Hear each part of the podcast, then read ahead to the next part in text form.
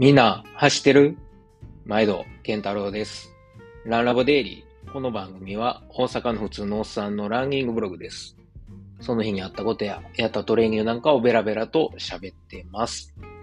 はい、えー、皆さんこんにちは。えー、今日は6月29日の木曜日です。一時ね、まあの、週に1編か2編ぐらいしか 更新せんかったくせに、急に2日連チャンの 更新となりましたが、はい。まあ、デイリーやからね。まあ、なるべく、はい、できるときは更新したいと思ってます。はい。えー、というわけでですね、まあ、あの、番組への質問、コメントなどなどありましたらですね、えー、概要欄の Google フォーム、もしくは、えー、Twitter でハッシュタグランラボケンタロウをつけてツイートしてください。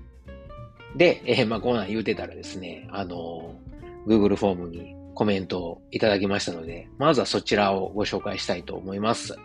えー、ラジオネーム、スマイルさん。あの、スマイルさんですね。はい。いつも、あの、年末に、えー、出てくれてるスマイルさんですけども、私のあの、大学のトライアスロン部の後輩ですけれども、あの、彼もあの、ウルトラランニングをやっております。はい。スマイルさんからの、えー、質問かな？コメント質問です。こんにちは、スマイルです。バックヤードウルトラ楽しんできてくださいませ。ありがとう。えー、私は先日、えー、私は先日、初24時間走に挑戦しました。うん、インスタ見たよ。えー、24時間で100マイル、過去160キロを最低目標に挑みましたが、かすりもせず、叩きのめされました。あれ？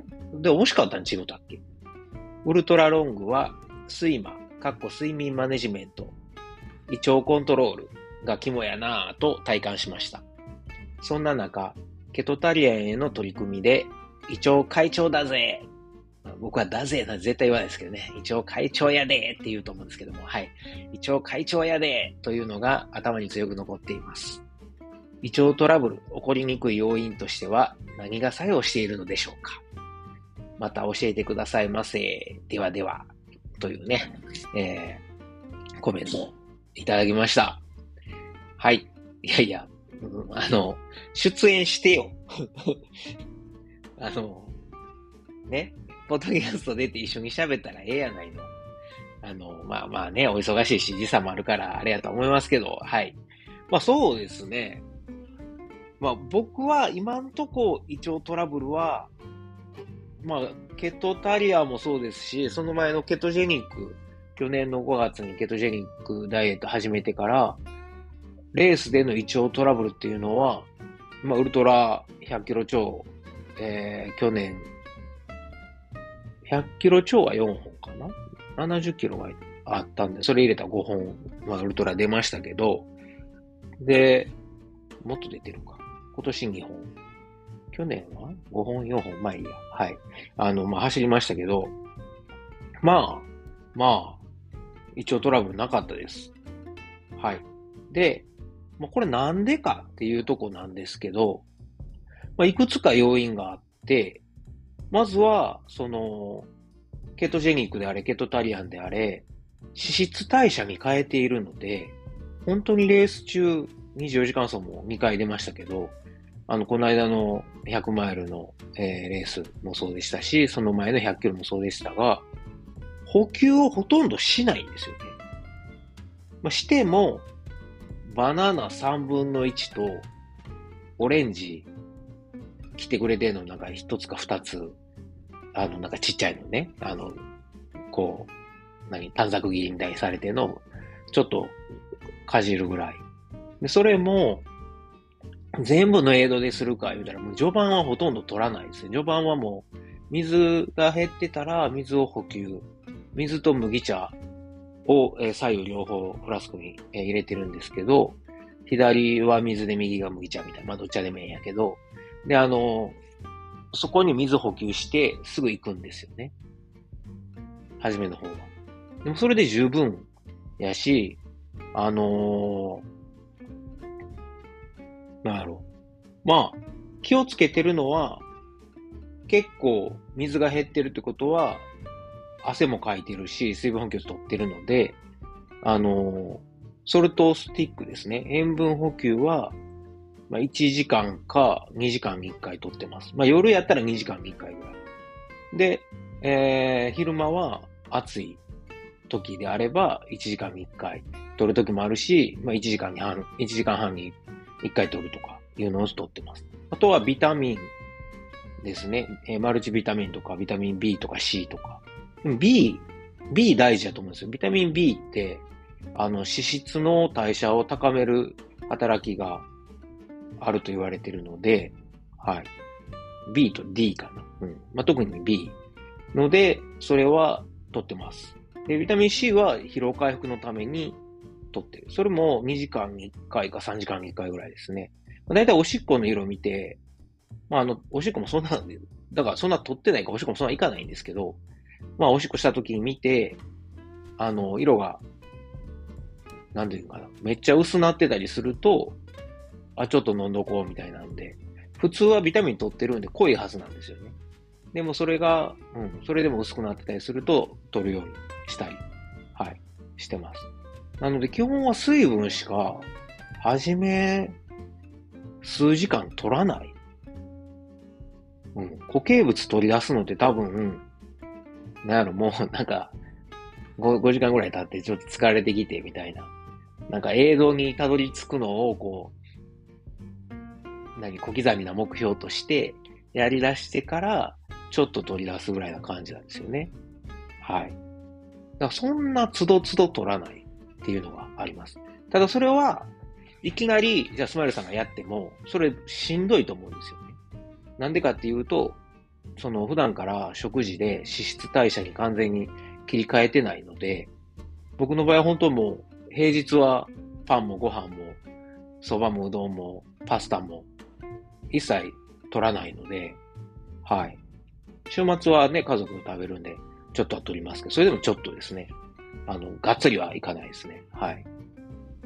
そういうところが、うん、脂質代謝のスイッチが入りやすくなってるっていうので、まあ、そもそも、その、補給はあんまりしない。するとしても、少量しかしないし、補給するものも、なるべく、フルーツとかだけにしてますね。まあ、時々ちょっとこう、なんていうかな、えー、っと、なんか、パンとかパンケーキ、なんて、パンケーキじゃないな、なんやろ。なんかその菓子パンみたいな、ちょっとだけつまみますけど、まあそれでも基本的には、その、加工物はなるべく取らないようにしてます。あの、ケトタリアの時、本編でも、えー、この間の61回、62回でも言ってるんですけど、加工品取ると、やっぱりこう、いろいろとこう、保存料とか、あの、何、美味しく感じさせたいから、化学調味料がいっぱい入ってるんですよね。それで、体が炎症を起こしたりするっていうとこもあるし、やっぱ加工品って、その、何？消化？に時間かかると思うんですよ。だからそれの積み重ねが胃に負担かけると思うので、まあ、一つはケトタリアンとかケトジェニックのおかげで、えー、補給の量が少なくて済む。だから胃腸への負担が少ない。それからなるべく加工品取らない。だから胃腸への負担が少ない。はい。あとは、まあ、糖質も、まあ、あんまりね、ガツガツ食べないから、血糖値がドーンって上がることはないですね。あとは、その、ジェル系も僕はバトレールバターなので、トレールバターもその一気に行くんじゃなくて、あの、何ですか、小さいパウチみたいなジェル入れてるみたいなのあるじゃないですか。1回分みたいな。あれだと多いんですよ、僕にとっては。あれ僕にとって3回分ぐらいなので、だからもうあの、蓋のついてる大容量のやつ、125g か 128g か。それを持ち歩いてます。それだと、ほんと一口だけこう、補給して、で、蓋できるんで、だいたいだから100キロであれ1本使い切るかどうかぐらいですね。はい。170キロの時も結局あれ余ったからね、1本全部取らなかったですね。はい。確か。と思います。っていうところがあります。あとは、日頃から、その、間欠的断食っていう、まあ、あの、ファットアダプテーションの時にも言いましたけど、1日16時間は食べない時間を作ってるんですよね。夜、えー、っと、7時までに、7時から、夜7時以降は、あの、飲み物しか取らない。で、次の日の、えー、7時だから19時でしょ ?5 時間。まあ、だいたい次の日の11時とか10時ぐらいまで、15時間、16時間ぐらいは、あの、飲み物しか取らないので、あの、1日15、6時間、15時間から16時間は、胃腸が飲み物以外での、その消化活動をしなくて済むので、休めてるんですよ。はい。だから、普段3食食べてる人に比べると、僕の胃腸は1日8時間労働で済んでるので、はい。その分、元気なと思います。あと食べてるものも、野菜とか、あの、ケトタリアンで取るべき野菜、えー、野菜というか食べ物、この間もね、62回で紹介しましたけど、そういうのを中心に取ってるので、まああんまりこう負担をかけてない。で、寝る前の、だいたい最近9時半とか10時に寝るんですけど、その2時間から3時間前はもう本当食べないので、そうすると、あの、胃にな、もうほとんど胃に物が残ってない状態で寝られるから、はい、胃腸の負担は少ないです。はい。そういう積み重ねで胃腸は強くなってると思います。あとは週に1回か2回、今週は2回、レース前か2回なんですけど、その断食全く食べないっていう40時間ぐらい断食をしてます。はい。まあ、大体普通は週1回ですね。で、まあでも、あの、トレーニングはしてるので、プロテイン、あの、ビーガンプロテイン、ビーガン、ビーガン、うん、あの、植物性のタンパク質で作ったプロテインをマイプロテインで買って、で、あれいいっすよ、なかなか。あの、うん。まあ、あの、牛乳で作ったやつに比べると、乳プロテイン比べると、やっぱちょっとプロテイン量減ったりしますけど、でもカゼインとかの影響ないんで、まあ、あとはケトタリアン的には、まあ、乳製品取らないということで、えー、ビーガンプロテインを取るようにしてるんですけども、はい。いや、いい感じで、で、あれに MCT オイル、えー、15g から 20g。で、あとは、ブルーベリーと、イチゴ、普段冷凍して、あの、置いてるんで、ブルーベリーはまあ10粒ぐらい。イチゴは1粒か2粒。で、あとはモリンガですね。モリンガの粉入れて。で、シナモンパウダーとかカカオパウダーとか、ちょっと、ちょっとだけ入れて。で、えー、っと、豆乳かアーモンドミルクで割あと水で割ったものを取ってますね。時々、チアシードを水で、えー、ふやかしといてとか、あとはアマニの種ですね。えー、フラックスシードやったかな？はい。それを水でふやかしといたものを入れたりもしますけど、まあ、スムージーにして、朝、取る。朝じゃないな。えー、断食の時は昼取る。で、夕方もう一回取って、それだけですね。あとはバターコーヒーとコーヒーか、まあ水。うん。あとルイボスティかな？まあそんなもんで、そういう断食の日っていうのはもう、でもそれでも栄養十分取れるので、あの、でも消化には飲み物なので、そんな負担をかけないですね。そういう意味で胃腸をリフレッシュさせてるっていうのも、まあ一つの、なんていうかな、トレーニングじゃないけど、胃腸を逆にこう酷使していないっていう。だから、レースの時も、そんなにこう、うん、負担ないのかなと思います。はい。というわけで、スマイルさん、まあ、この辺はまたちょっと出てよ。あの、ポッドキャストでね、えー、二人でちょっとまた喋りましょうよ。うわ、もうこんな喋ってる。で、今回の、えー、今日紹介したかったのはですね、えー、明日、いよいよ明日、あの、バックヤードウルトラ、アントワープバックヤードウルトラなんですけれども、持っていくものを軽く紹介したいと思います。まずあの、向こうでは、ね、デカトロンで買った2秒でできるテントみたいな、2セカンズテントみたいなのがあって、ホイポイカプセルかって前も言いましたけど、これを、はい、あの、組み立てて、で結構でかいんですよ。3人、3人大人が寝ても大丈夫な広さなんで、はい。で、それを、えー、設営して、そこに、えー、ストレッチマットですね。あの、家で普段使ってるストレッチマット、ちょっと分厚めのやつ。と、あと寝袋。はい。これも結構あったかいやつを持っていきます。あとは、あの、ブランケットとか、えー、フリースを持っていって、まあ、寒かった時用に。あとは、あれですね、長、長い長ズボン、ロングパンツ。なんで英語で言っちゃうんでしょうか？はい。を、まあ、寒かった時用に、あの、ちょっとでも、えー、寝る時に使えるように持ってきます。はい。で、あとはクーラーボックス。ここに冷やしときたいものを入れる。あとは、えー、これもデカトロンで買ったキャンプ用の椅子ですね。あと、これは自分でもいいなと思うんですよ。靴べら。まあ、寝るとき靴脱ぐと思うので。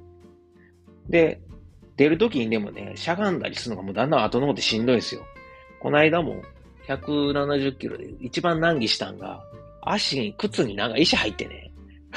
靴脱いだらええねんけど、履こうと思ったら、今度紐結べないですよね。なんかもうしゃがめなくて。まず靴履けないみたいな。はい。あれ困ったんで。まあ、あの、バックヤードの場合は、毎回休憩時間があるんで、靴べら持っていこうと思ってます。でからケア用品としては、まずワセリンですよね。冷え防止。雨も降るかもって言われてるんで。で、マッサージガン。で、マッサージオイル。で、まあね、もう、今、今回の出たら9月までレースないんで、ロキソニンを今回は何かあったら飲もうと思ってます。よっぽどひどかったらやめるけど、はい。これちょっと飲んだらいけんちゃうかぐらいの時は飲もうと思ってます。あとはテーピングなんかの時を。で、あと歯ブラシですね。スッキリさせるために。はい。カッコン糖いるかなって、カッコン糖はまあ終わってからかな。はい。まあ、ケア用品として持っていこうと思ってます。まあ、あとはあの、何、あの、コンタクト、僕コンタクトレンズなんで、あの、デイリー、デイリーの、はい、一日用のコンタクトレンズ、予備とか、目薬とか、その辺かなうん。あと、えー、補給ですね。まあ、さっきのあの、スマイルさんからのメッセージにもありましたけど、補給に関しては、トレールバターの 128g のあの、蓋ついてるやつね。あれを一応4つ。絶対いらんと思うけど、4つ。で、えー、パレオバー。これデーツとナッツと、あとは何カカオパウダーかな？だけで作った、まあバーがあるんですけど、あの化学調味料とか入ってないんで、はい。まあ、これを持っていくけど、どこまで食べるか10本ぐらい入れたかな。はい。でも、この間も森で走ってて分かったんが、まあ7キロ、6.7キロ走んねえったら、このパレオバー3分の1で十分やなっていうのが分かります。はい。うん。だからまあそんなつどつど食べへんし、食べたくなったら3分の1ずつ取るかとか、3分の1か半分かぐらいですね。で、あとこのパレオバーのプロテインバーバージョンもあるんですよ。でこれも一応、えー、10本かな。まあ余ると思う。で、あとは、明日スーパーでブルーベリーとイチゴを買ってタッパーに入れて持っていこうと思ってます。はい。あの、エイドでバナナとかオレンジはあるそうなんですけど、まあ、どっちかというとブルーベリーやイチゴの方が抗酸化作用強いから、あの、回復にはベリーの方がいいかなと。はい。まあ、もちろんエイドのも食べるけど、こっちも、あの、味飽きたら時用に持ってきます。で、炭酸水を、えー、1.5リットルのボトルを2本か3本。で、普通の水を3本。これも映像にあるけど、時々ね、ほんまに水道水飲まされることもあるんで、美味しなかったり腹壊したりするの嫌やから、まあ、基本自分の持ってった水でいいかなと思ってます。あとは、あの、ともさんのハンドレッドタイムズ、あの、ハンドレッドマイルズ、ハンドレッドタイムズでも紹介されてたんですけど、どなたか、あの、バックヤードの回で、誰やったっけ吉田さん？ちょっとわかんない。忘れました。立野さん忘れましたけど、蜂蜜を一応持っとくと。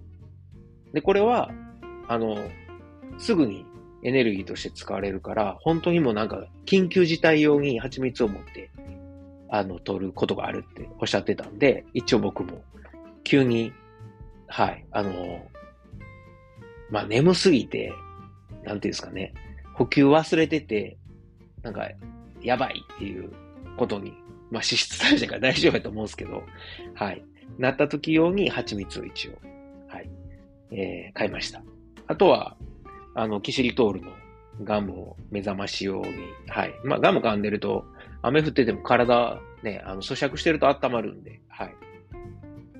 で、ソルトスティックでしょ？ビタミン B、ビタミン C、あとマルチビタミン。で、今ね、デカフェのコーヒー飲みながら喋ってますけど、あの、カフェイン抜きしてるんで、カフェインピールを持ってきます。あとは、えー、そうですね。あの、ケトジェニック、ケトタリアンの、もう、大好きな MCT オイル、強い味方。はい。と、プロテインですね。これはもうレース終わった後とかレース中に、ちょっとこう、食べるの嫌やけど、飲めるみたいな時に、プロテインを MCT オイルと水で割って、はい。えー、あとモリンガもちょっと入れて、まあ飲んで補給しようかなと。なタンパク質と脂質取れるので、で一気に飲むとね、吐きそうになるけど、まあ、一口ずつぐらい飲んどくといいし、あとは、あの、夜涼しいし、あとは何、クーラーボックス入れといたら、あの、傷むことはないと思うので、はい。で、あと、ナッツですね、いつもの。はい。えー、アーモンドとくるみを、えー、ナッツ買ってます。でこれを、一つは、もう素焼きのまま。もう一つは、ちょっと塩加えて、ソルトナッツみたいにして持ってきます。まあ、これはあの、ちょっと小腹空いた時に、あの、テントで食えるように。はい。まあ、脂質の補給ですね。あとは、えー、デーツですね。あの、ドライデーツを持っていくんですが、まあ、これももう、なんやろ。時間なかった時用にデーツだけポケットに入れて持っていくとか、あとはトレイルバターをポケットに入れて持っていって、時間なくても走りながら取れるように、したいなと思ってます。まあ、デーツなんかはね、まあ、糖分高いけど、あの、鉄分とかが多いので、まあ、貧血予防にもなるかなと。で、あとはいつもの、あの、麦茶の粉ですね。あの、こっちでは麦コーヒーと言われてるんですけど。はい。これを、あの、いつでも、ハンドボトル、特に昼間はハンドボトルに麦茶の粉と水入れて、あの、6.7キロ走りながら、補給しながら行こうと思ってます。はいはい。結構長なってきたな。ウェア。ウェアは、まあそうですね。えっ、ー、と、まずは T シャツを4枚か5枚。なるべく速乾性のやつ。で、中に着るインナーですね。えー、っと、まあ、あの、速乾性のインナーシャツを2枚。で、えー、タンクトップというか、まあ、昼間用、扱った時用に、アンサー4のタンクトップとか、えー、っと、そうですね、まあ、タンクトップ系を4枚。で、えー、アンサー4の3ポケットパンツを、えー、2枚。4ポケットパンツも2枚。まあね、雨降るらしいんで、もうびっちょびちょになったらすぐ履き替えれるようにしたいと思ってます。あとは、あの、走ってる時に、まあ、物入れ、携帯とかね、えー、入れとく用のウエストベルト。でから、えー、パンツですね、インナーパンツ。はい。は、まあ、T8 の基本で行くんですけど、あとはユニクロのあのシームレスを、えー、3枚持ってて、全部で4枚ですね。はい。あと、ランニングソックスも一応5足持っていこうかなと思ってます。で、サングラスですね。いつものアンサフォーのサングラス。でキャップも、えー、っと、パタゴニアのキャップ、でからルクタスのキャップ、これあの薄いやつ。まあ夜用かな。で、えー、雨降った時は、モンベルのゴアテックスのキャップ3つ。はい。まあ、車で行くからね、持って行き放題ですよね。で、えー、ウィンドシェルは、何持ってこうかな？ウィンドシェルはまあね、あれでいいかな。えー、デカトロのでいいかなと。はい。一番薄くて軽いんで。はい。で、あとは、えー、雨降った時用にアンサフォーのネオシェル。と、モンベルのトレントフライヤーの上下。はい。がウェア。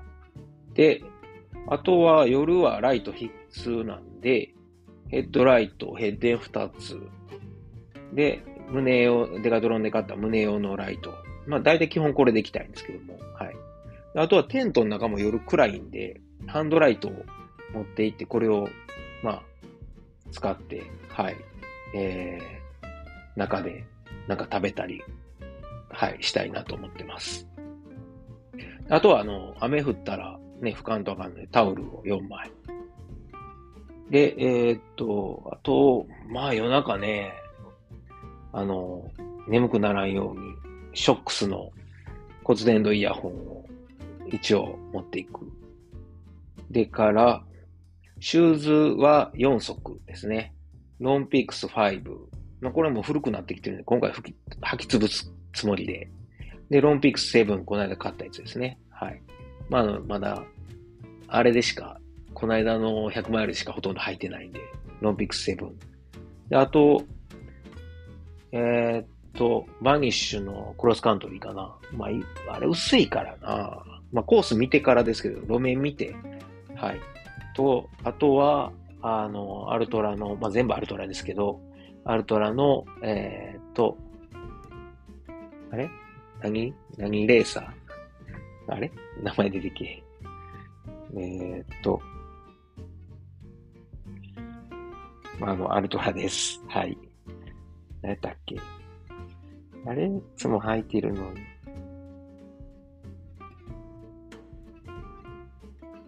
あ、エスカランテレーサーですね。はい。あとは雨やから、サンダル一応持っていくかな。ルナサンダル持っていくかも、ちょっと悩んでます。はい。まあ、あとは、ザックはもういらんし、全部ウエストベルトとポケットに入ると思うんで、はい。まあ、こんな感じですかね。うん。うん。まあ、もしこれ聞いて、ちょっとこれ持ってた方がええで、みたいなのがあれば、ぜひぜひ、明日の、えー、夜、夜じゃない、昼の、えー、3時ぐらいまで、日本時間だと夜の10時ぐらいまでにメールもしくはメッセージをいただけるとありがたいです。はい。まあ、あとはね、現地にもスーパーが近くに2つあるので、まあなんか足らんなーっていうの気づいたら、まあ、レース前に買いに走ろうかなと思ってます。もうめっちゃ長なった。はい。というわけで、えー、今日はスマイルさんの質問へのお答えと、えー、明日、ね、持っていくもん、今ちょっと詰め出してるところなんですけど、はい。えー、リストのご紹介をしました。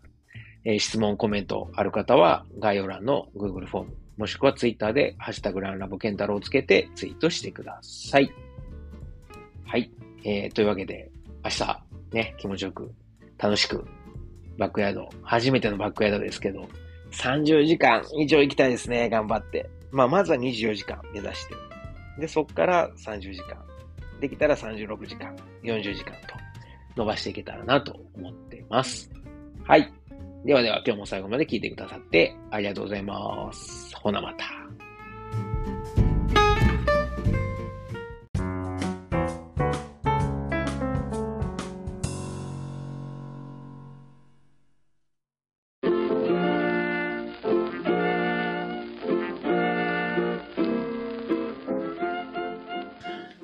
今回もランラボデイリーを最後まで聞いてくださりありがとうございます。最後にちょっと CM です。まあ、本編でもですね、えー、ちょくちょく宣伝させてもらってるんですけれども、えー、僕のあの、親父とおかんがですね、えー、大阪の駒川いうところで、まあ、あの、昆布屋、えー、関東というところの佃煮屋かな。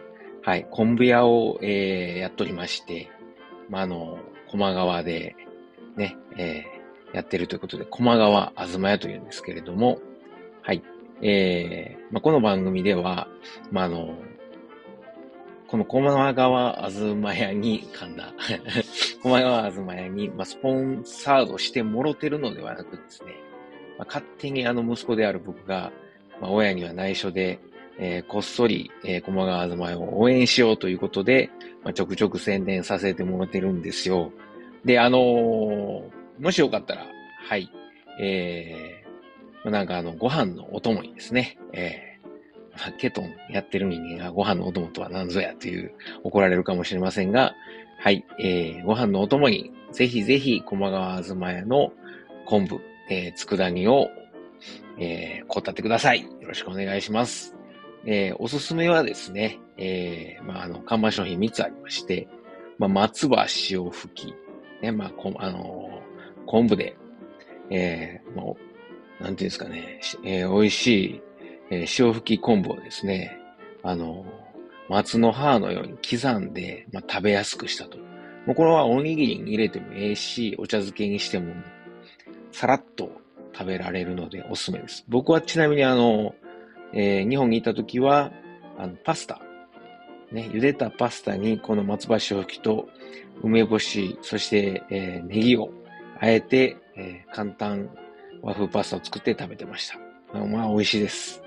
それから、えー、大阪言うたら、松茸昆布。はい。篠の芽という、えー、松茸昆布があるんですが、もう本当にあの、でっかい、えー、松茸の、えー、佃煮がですね、入った、えー、昆布です。昆布ですって言っても変な感じですけどね。昆布の佃煮と、えー、松茸の佃煮が一緒になったもので、これはもう絶対満足してもらえると思うんでね。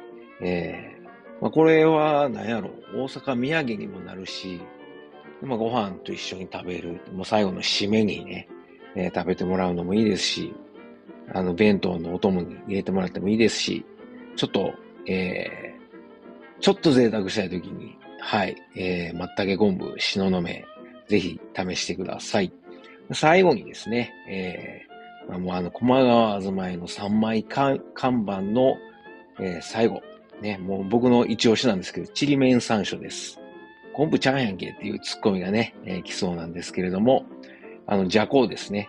じゃこと山椒を一緒に炊いた、えー、もので、もうめちゃくちゃうまいです。これはご飯にも合うし、そのまんま、あの、ここれはちょっとけどですね、もうそのまんまつまみにして、えー、食べてお酒のあてにしてもらったらいいと思うので、えー、ぜひぜひ。